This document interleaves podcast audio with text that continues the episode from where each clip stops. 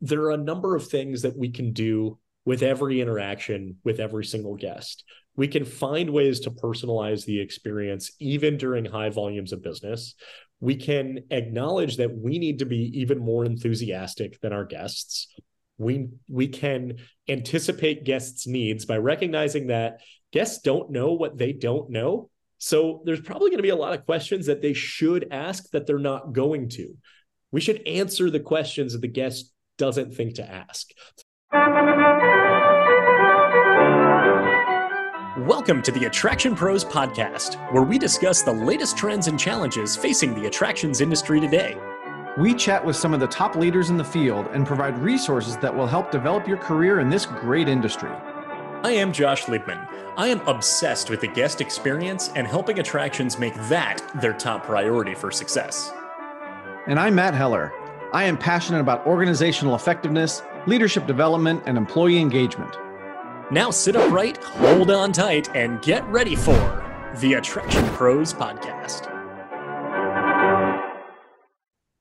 Keep connecting with IAAPA in 2024. Join your colleagues and peers at the IAAPA FEC Summit from January 21st to the 23rd in San Antonio, Texas.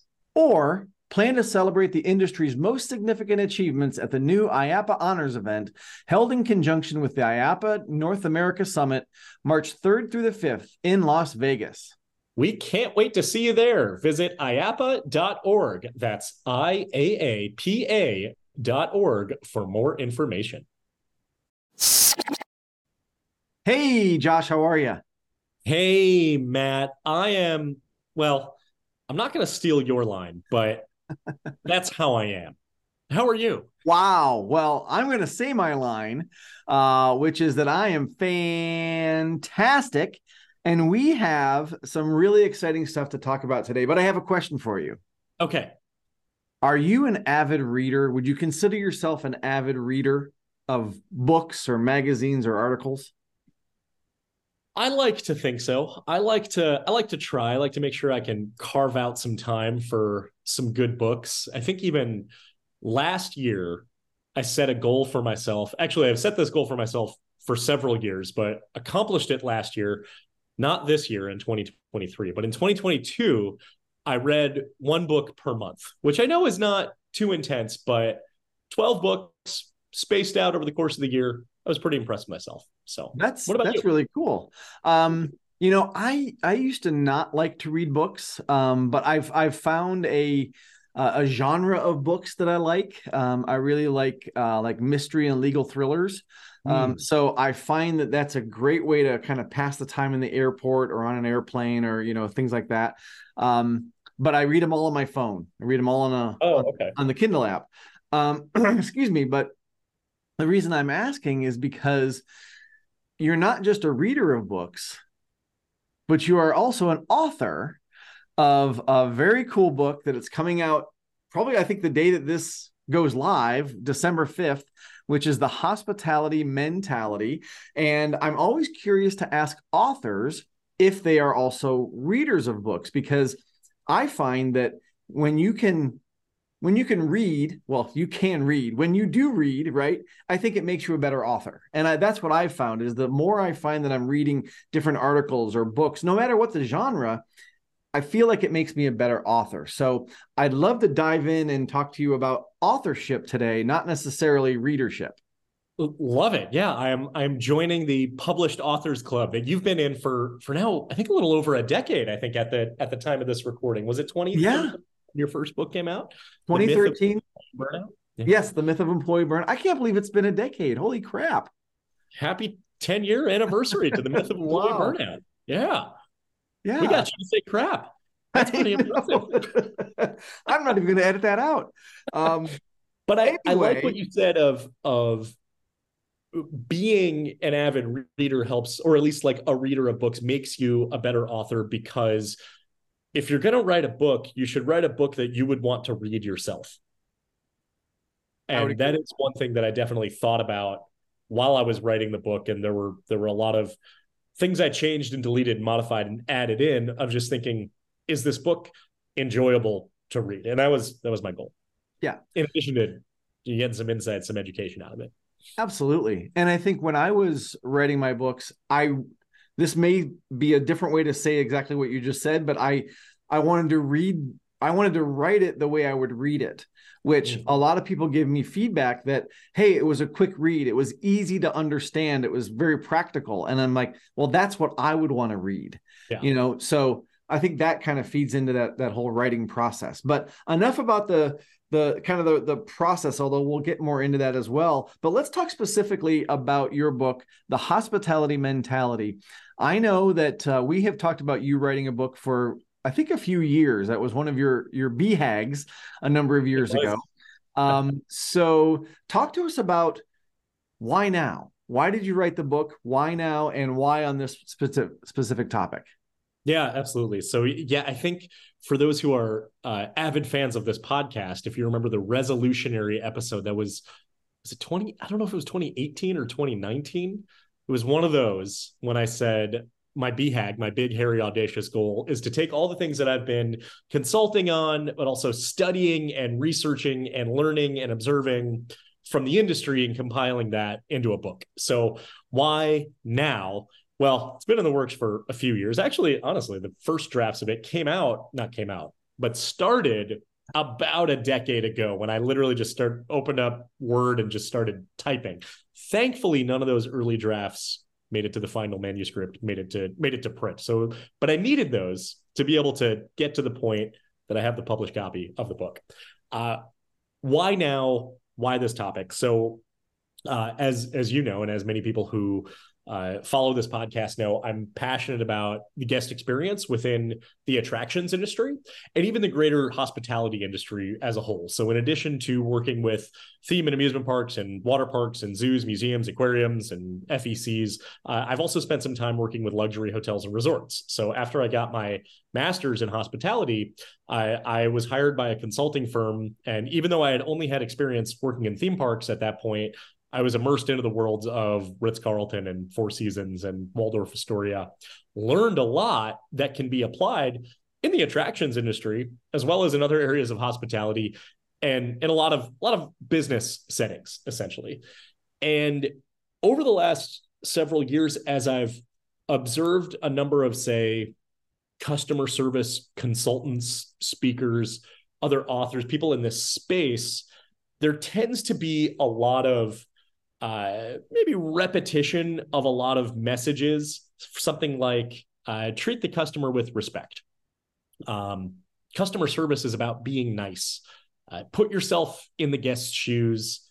Uh, you know, and of course, there's there's everyone's personal favorite, which is the customer is always right. you know, you look at phrases like that, and, and it's it's not that I disagree with those because I I do, but they tend to echo off the walls so much that they've lost a lot of their meaning and organizations will put them into their culture as they're building their service standard and their operating procedures. Uh, but there's there's better and maybe newer ways to actually look at these. So i felt that it was time to really change the way that we think about customer service. And a lot of the book ties in with some things that maybe maybe you've seen them before. You've probably definitely seen some of it before particularly as we as as kind of the, the beginning of the book lays a foundation. Hopefully as the book goes on and more and more is layered into it you find yourself saying i hadn't thought of it that way or we haven't been operating this way or this is a new way of looking at uh, the way we've been working for, for so long or the way that we've been dealing with customer service so, one of the things that I think is really interesting as you kind of lay out that foundation goes back to the title of the book, The Hospitality Mentality. And I've always felt like I had the mentality of someone who likes to give hospitality, right? And somebody who likes to inspire others to do the same. So, can you talk about the fact that maybe not everybody's cut out to work in the hospitality business? Well, that's definitely true. If if you're not a people person, that's that's kind of foundational. It's kind of a, a, table stakes entry into the into the game here. And th- the other piece of it too is that uh, you know working with people or wanting to provide hospitality is foundational, but there's so many more layers that go on top of it. So people who might think they are cut out for hospitality because they are simply nice, they are nice, good people, that does not necessarily create a fantastic guest experience. And and I know that that might sound kind of contradictory, but I'll I'll give you an example, and this one's in the book. And it was a, a, restaurant that I used to visit a lot that uh, it, it, had great food, uh, prices were reasonable, had a, a great ambiance, uh, and the people there you could tell were genuinely good people, but the service was actually terrible because they didn't have that hospitality mentality. There were a number of uh, of missteps in the experience so much that it became frustrating to visit. And eventually the, the restaurant went out of business. I haven't seen their their numbers. I cannot I cannot say this aside from just being being a patron, being a guest of that restaurant many times that had they had more of that hospitality mentality, had there been not only people who were nice people and people who maybe kind of had the the desire to work with people but that specific focus on the guest experience and that hospitality mentality i, I personally think the, the restaurant could still be in business. But because there were so many missteps in the guest experience that weren't observed or noticed by the nice people who were working there it, it didn't it it didn't create a good experience well so to me that begs the question then who's this book for? Is it for the people working the front line that need the hospitality mentality, or is it for the leaders that probably need the hospitality mentality to serve or or provide hospitality to their team members so they can provide it to the guests? Yeah, that's that's a good question, and that is one that I asked myself throughout the entire process of writing the book. Uh, so much of what the book talks about goes into those service interactions that are oftentimes delivered by the front line. The leaders, though, need to sustain that and they need to enforce these types of practices. So I think it's very beneficial for you know for leadership to be able to, to say, okay, this is the mentality that we need to communicate with our staff. Uh, in the later chapters in the book, it talks more about things that are a little bit more at the organizational level that aren't necessarily in the service interactions, but things that go beyond customer service. And I'm putting that in air quotes because the first chapter talks about getting rid of the word customer. Getting rid of your customers actually is, is first get rid of your customers is, is the title of chapter one. Uh, but what can be done at the organizational level to uh, make improvements based on guest feedback, to be able to put systems in place that influence repeat visitation as well as positive word of mouth that the service interactions the frontline team are delivering they go into that but they're oftentimes uh, put in place at the organizational level. So, who is the book for? Is it for frontline team members? Absolutely. Is it for leadership? Absolutely. Everyone in between? Yes. And then, even beyond that, one of my goals as well was to write something that was uh, for more than the hospitality industry or the attractions industry and you know in, in particular our, our, industry of course is the attractions industry but even thinking what are some broader components that can be impacted uh, or implemented into a wide range of businesses?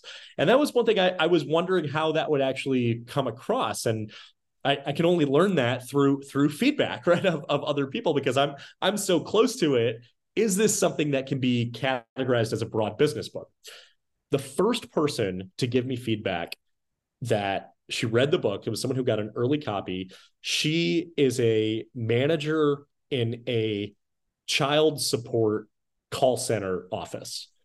And she told me about how many things she's able to pull from the book to be able to implement into that operation. I don't know that business. I don't know that world. I just know that it's probably very, very far away from the hospitality industry, from the leisure industry, right? But seeing that, uh, they're able to connect the dots and say, we can implement that into our culture here. There was someone else who was having an issue with their homeowners association and uh, and and said to me, I wish they would have the hospitality mentality as I'm yes, I'm not I'm not a guest, I'm a homeowner within their association. It's the same exact thing. It's the same exact mindset that needs to be applied. Um, other people from from a wide range of industries, uh, thankfully have have said to me that uh, that it applies across across a number of different verticals. But in you know in in total, who's gonna who's gonna gain the most immediate value from it? Those who are listening to this podcast, and probably those who already have a little bit of that hospitality mentality. So, as you're saying, they may see some things in the book. They're like, "Oh, I've kind of heard of that, but I've never thought of it this way." Right? You're putting a maybe a different frame around some of the things that are maybe tried and true in the in the hospitality industry, but you're putting a different spin on it. And you know that really leads me to the question about this concept of the mentality. You've used the phrase people person uh, already. You you've talked about mindset, right? Um, and again, when you think about the people who it the the service just exudes from them. You can tell it's part of their being. So maybe this is a two part question. To define the mentality part of hospitality mentality but also can this be taught? Is this something that if somebody comes in and they're just not a people person are there things that you talk about in the book that could inspire them or um, you know, relate to them and say, you know, you are the leader of the homeowners association. You know, you sh- even though you may not be a people person, here's how you should treat people. I'll answer the second question first. yes, it can be taught, but it also requires the desire. Even if you say I'm not a people person, the the desire to succeed in that role needs to be there, right? Mm-hmm.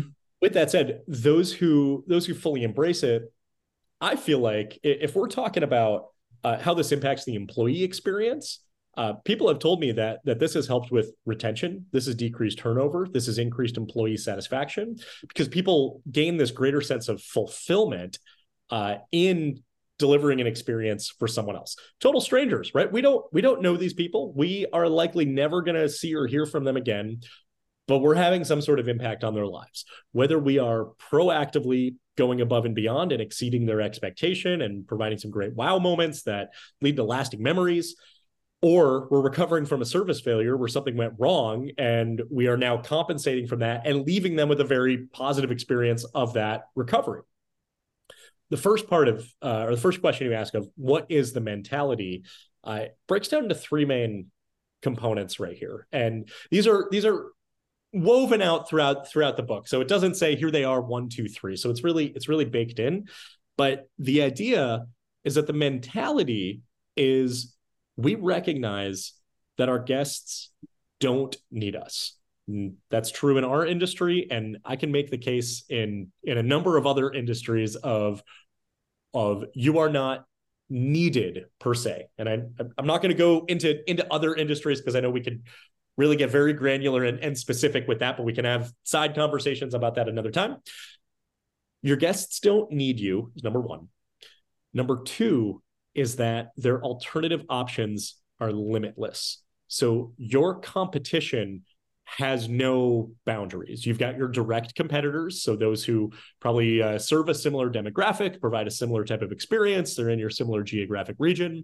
You have your indirect competitors, so other ways that people are able to spend their time, their money, their resources.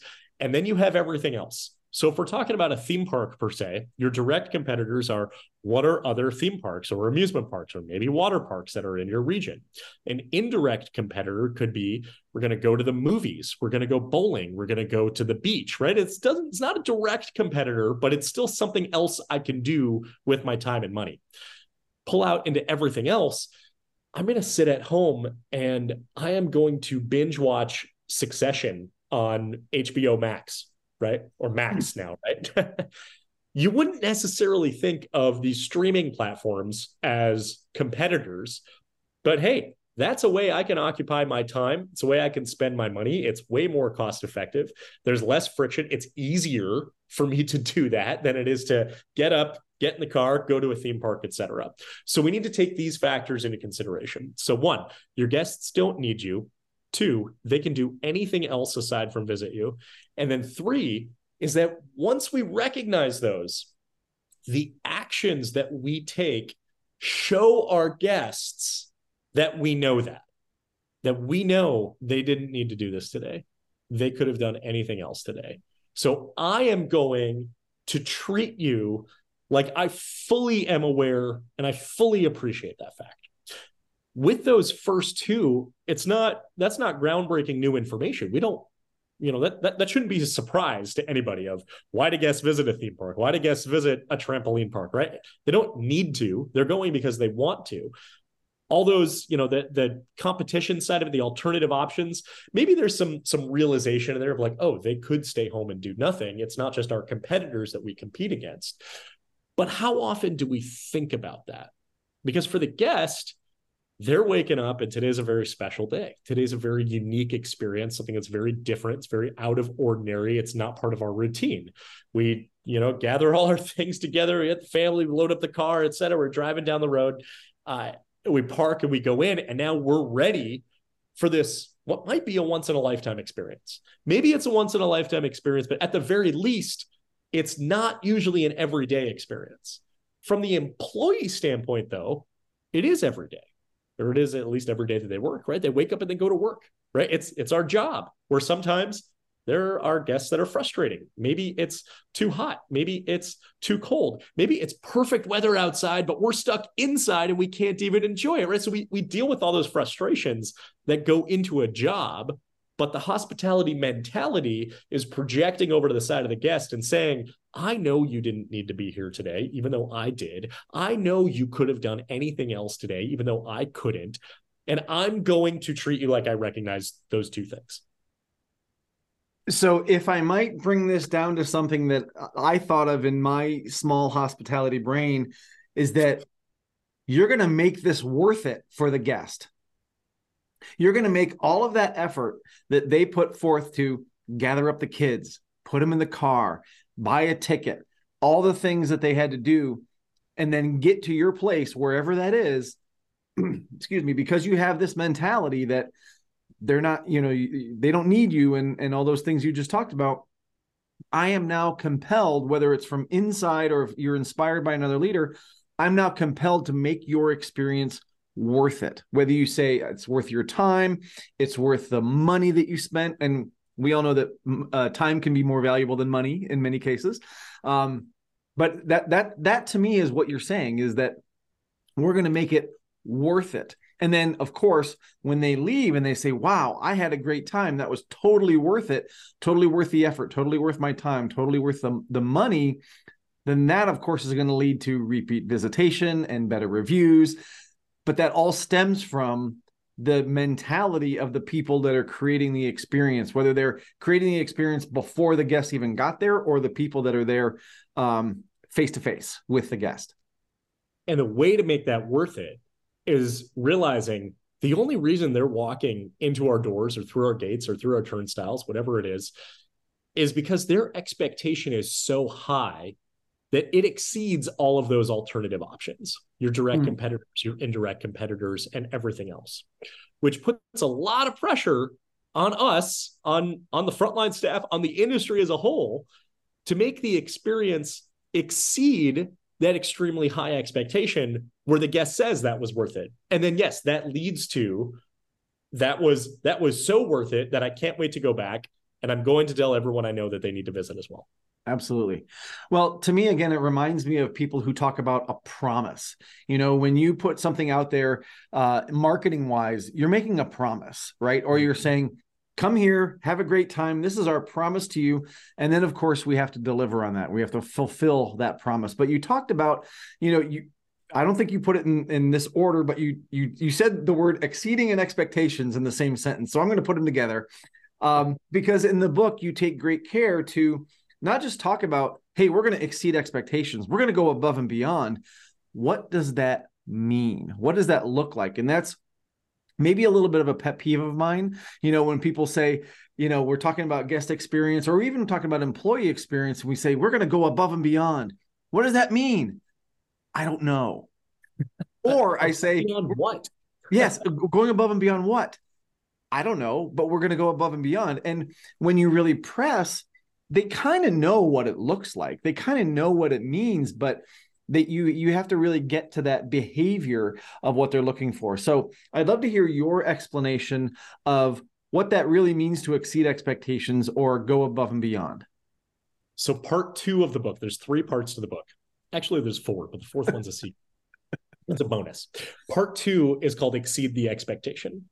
Part one is called set the expectation. So to answer your question, you say we want to go above and beyond. What are we going above and beyond of? right? Yeah.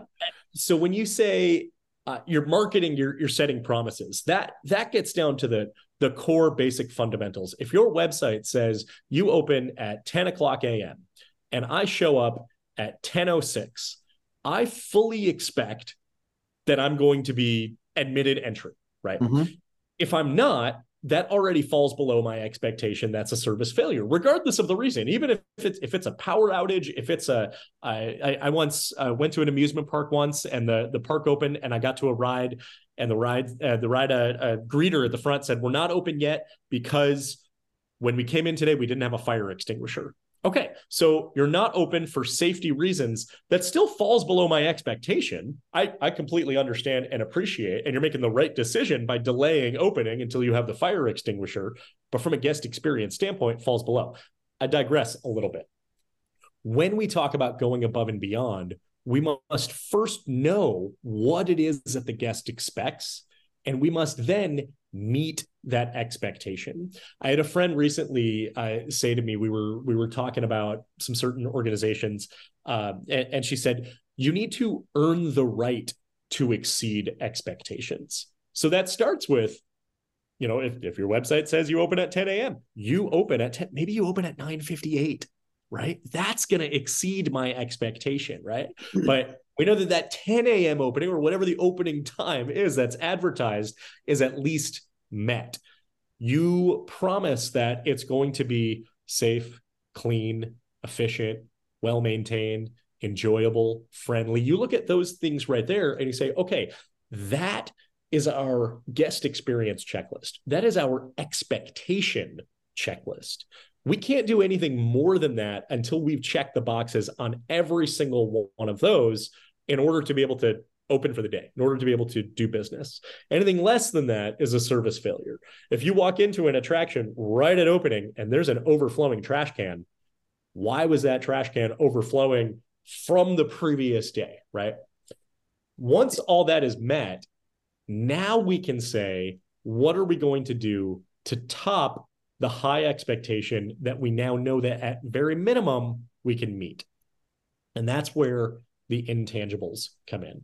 That's one thing that, that you and I have talked about in, in a previous episode of going above and beyond and exceeding expectation, that that happens in the things that the guest won't necessarily expect. They expect a friendly team member. If you're wearing a birthday button, maybe they might expect a high five. Doing anything more than that might actually exceed the expectation. There's a lot of things that we can do that are um, that are way beyond the expectation. Maybe take some energy take some resources to to be able to do it. But there are a number of things that we can do with every interaction with every single guest. We can find ways to personalize the experience even during high volumes of business. We can acknowledge that we need to be even more enthusiastic than our guests. We we can anticipate guests needs by recognizing that guests don't know what they don't know. So there's probably going to be a lot of questions that they should ask that they're not going to. We should answer the questions that the guest doesn't think to ask. So those three right there are ways that we can exceed expectations and go above and beyond that can be really operationalized and and put into your your SOP and into your guest service training and your standard and say this is what we do with every guest every single time or at least whenever possible. Mm-hmm. Then we can extend beyond that and we can say, what's going to surprise and delight the guest? What's going to do something that goes beyond our own job duties as you know as the team members something that doesn't negatively impact any other guest's experience and a lot of these things that we can do that are really considered wow moments cost little or nothing to the business because there's so much that we have to offer that has such high value to the guest but little, if if any, cost whatsoever to the business. And mm-hmm. when we think in those terms, now we can think, okay, how can we proactively create those wow moments that provides an experience that exceeds expectations, that the guest says, wow, not only was that worth it, but that was pretty incredible. That was that was way more than I had expected, and my expectation was very high. So I can't wait to come back, and I'm going to tell everyone else that they need to visit as well. Excellent, excellent. Well, I, I can't wait to go to your theme park that's going to have these great uh, experiences and going to blow my expectations out of the water. Um, but I don't think we can talk about this concept without talking about technology because we know that technology is in some cases taking over the guest experience, right? Where you might have had 10 team members that are working. Now you have a kiosk and two team members, right? Mm-hmm. And so, can there be a hospitality mentality that is built into the kiosk experience, but then also you've got fewer and fewer team members to provide a great experience to your guests. So now you're almost relying on that piece of equipment to make up for what those other team members would have would have brought to the table. So I'm curious kind of how we apply this this process and this mentality to the fact that the face of guest service and guest experience is is changing. Yeah, yeah. So a couple things here. Uh, the first, and, and we'll use this example of kiosks, is that what technology has done has not only removed friction from the guest experience, but has taken a lot of the functional mechanics out of the job duties of the team members. So, where historically there has always needed to be a one to one ratio of here's the team member, they've got their point of sale, they are serving one guest or one group of guests in front of them, and then next in line, come on up. Something like kiosks can take the the cashier aspect of that team member of that of that guest service ambassador. I'm putting in air quotes if you want to call yeah. them that, whatever it is. Now they are more of a concierge than they are a cashier. So they have all the proficiency to be able to anticipate guests' needs, and they don't have the uh, the technical uh, what are the, the, job duties of swiping the credit card, right? And saying like, this is how much it costs. Sign here on this slip, you know, et cetera. You know, here's your tickets. Have have a good day by taking those elements out first of all yes we can operate with with fewer team members who are doing less of the mechanics so in a in a kiosk instead of going from that one to one ratio of here's the one employee with the one point of sale the one guest now maybe here's one employee for every four kiosks, and now they're kind of floating. Now they're kind of hovering, right? Like maybe there's two because yeah, maybe there's you know they're they're able to kind of balance back and forth. And those who want to come up, boom, they know exactly what they want. I have no questions. I don't need help. I don't need information let them plow through that transaction and get on in, offer your assistance if available.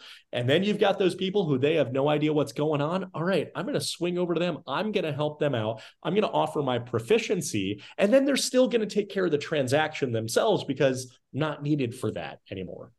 So that's that's one aspect of it that they can provide a heightened level of service than they could in that previous cashier or kind of box office type of position.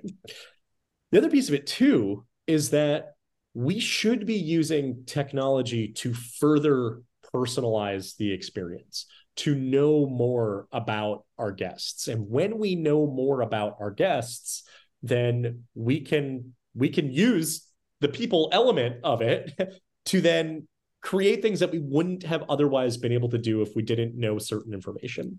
So I mentioned birthdays. You know, we we should know whenever a guest is celebrating a birthday because hopefully that is tied to their ticket and their order. We should be able to know every guest's name. I think that there's a lot of things that hopefully we'll see in the future for the industry where we've got abilities to to be able to offer more personalization beyond when they swipe their credit or they get they hand you your credit card and now you have their name right? Or they scan their ticket and the name pops up on the screen. How do you personalize an experience in a ride in a show at a game?